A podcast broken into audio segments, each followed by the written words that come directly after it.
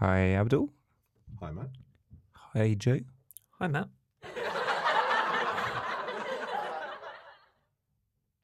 Who are you?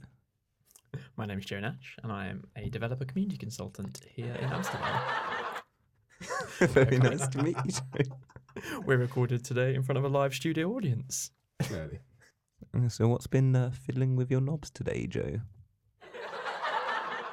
Well, Matthew, as you know, I travel quite a lot for my business, and one thing that's absolutely infuriating is shower controls. Of course. Please, please explain. So they're just inconsistent, aren't they? They're just wildly, wildly ridiculous. Uh, especially American shower controls, where you've got one lever that controls both heat and pressure, and the relationship between those two things is completely, Non-scalar. yeah, it's a complete gamble working out which axis controls which, uh, like either temperature or speed, right? Speed. pressure. I guess. Pressure. Yeah. I know shower pressure is something that you you lads feel very passionately about. Well, I mean, We've seen both ends of a scale, haven't we? We've uh, had our skin ripped off uh, by the pressure. We've also been trickled on. not meaning to drag anybody, but our current hotel right now in Amsterdam, water pressure is a bit lacking. And, you know, for the price we paid, you would expect a bit more. Exactly. You get what you pay for and all that. Exactly, as we learnt out. Learnt out? Found out last episode. And the Dutch are meant to be re- renowned for their management of water, but you can't get a high pressure shower. Disgraceful. Is that the shower's weird because, like, it's the bathroom is sort of like designed as a wet room, but it's kind of like not supposed to be. Does that? So the only drain is the drain in the shower, but then like the like there's th- there's glass separating the shower from the rest of the bathroom, but then the glass is like only half the width of the shower, so I could- water just goes everywhere essentially. Yeah, I could do an entire episode about the gripes in that in that bathroom. F- Firstly, not only is that there one drain, but the entire floor is flat, so the water doesn't actually go into the drain. It It's just spectacular. it spreads out across the Mm. floor. Uh, the second thing, they've very helpfully put a glass sheet uh, in between the shower and the rest of the bathroom, so that you can kind of wash your hands and you know you have a shower without it splashing on the rest of the bathroom. Um, but we put the soap for hand soap on the shower side. so you got to give the shower a bit of a reach around to, to get the soap. Speaking of which, actually, that's another terrible thing about shower controls. Showers where you have to uh, be under the stream of water in order to adjust the controls. So, like, if it's set too hot or too cold, you have to like flirt with death in order to adjust it. it's very, very much a leap of faith, isn't it? You never know, especially when you've like when you're in a hotel shower and you don't know how the last person left it, or when you've got like guests at your house. Harsh part. And you don't know how they've left it, and then you come in and you get your face burnt off. I had this uh like one really bad um like shower experience because uh seen how like some showers are like baths which have like a, a thing a lever or something you can push to Right. or pull or twist to make it become a shower so it was in an airbnb in uh, colorado and um there was a bath and a shower head but for the life of us we couldn't figure out how to make the bath become a shower. So, an hour later, and help from an American, it turns out the uh, so the, the thing you had to pull was the actual like exit point in the bath part, the bath faucet thing. So like, Like the actual end of the tap. yeah, so you had to like pull down on the end of the tap What? to initiate to like to, to, to redirect the water to the shower head. There's some designer somewhere who's enormously smug about that piece of shocking minimalism. I think the worst thing as well is that when you do that, you're going to be bent over. The shower comes on, and all the water's going to bounce off of your back and absolutely everywhere in the bathroom. You're just going to soak all your clothes, your towel. I discovered an unfortunate thing about the design of our flat the other day. So we're in a, as you two now know, a very tall Dutch house, and our flat is like additionally as has an additional level, and so the water needs to come from the third floor up to like the attic and then like an extra layer. So we have a pump to get it to the shower. Since our shower has been leaking, we've had to use the bath. I have discovered the bath does not have a pump.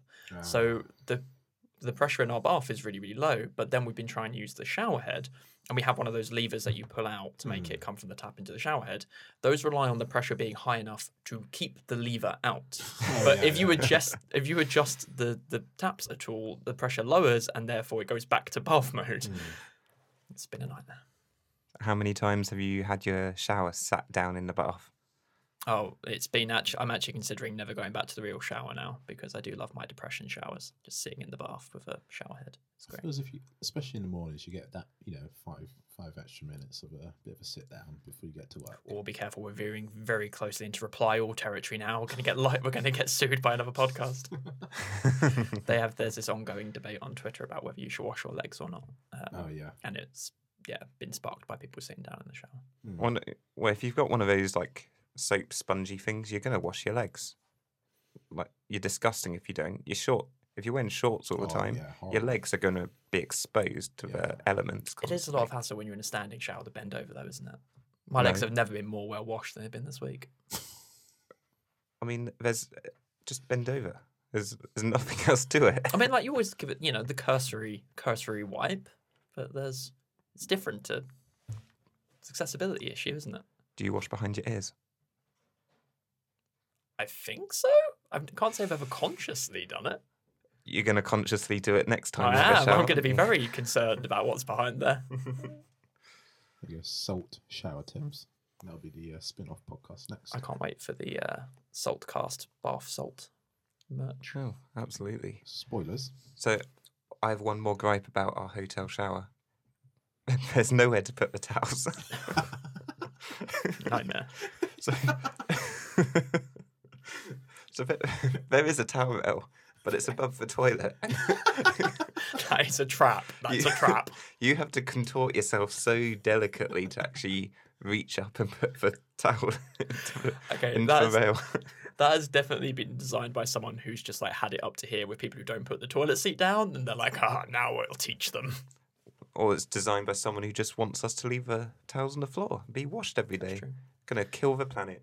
At the complete opposite end of the spectrum, now I've stayed in quite a few places where they have the, the shelf for the towels at like the far end of the bath, so that when you turn the shower head on, all of the towels just get sprayed. Yeah. Ridiculous. I think this has turned more into hotel rooms than it has into shower. Yeah, I mean, Controls. We, we can keep going about this hotel. So, um, yesterday afternoon, as I was leaving, I just went down to a reception, asked for, I asked for an extra extra pillow. I sleep with two, well, three pillows at home, but hotel pillows are a bit bigger, so I asked, just asked for the extra one, and um, seemed fine. Left. We returned that evening, With an extra pillow. which was attached to an extra whole fucking bed. so we spent the next 15 minutes rearranging the room so Matt could have his full size bed back. In in the process of doing this, we discovered something I didn't want to learn, which was the extra bed was being held up by a cardboard box. I've, and it's a cardboard box for glasses, but we're not sure if it has glasses in it. It has something in it. Not entirely sure, but we've asked them to remove the bed. So hopefully, when we get back, there'll be um, the right amount of beds, Which right is in amount of itself their reaction to you asking them to remove the bed. oh, they found it really funny when I when I mentioned it. I should have shown them for one pillow and zoomed out the photos for you.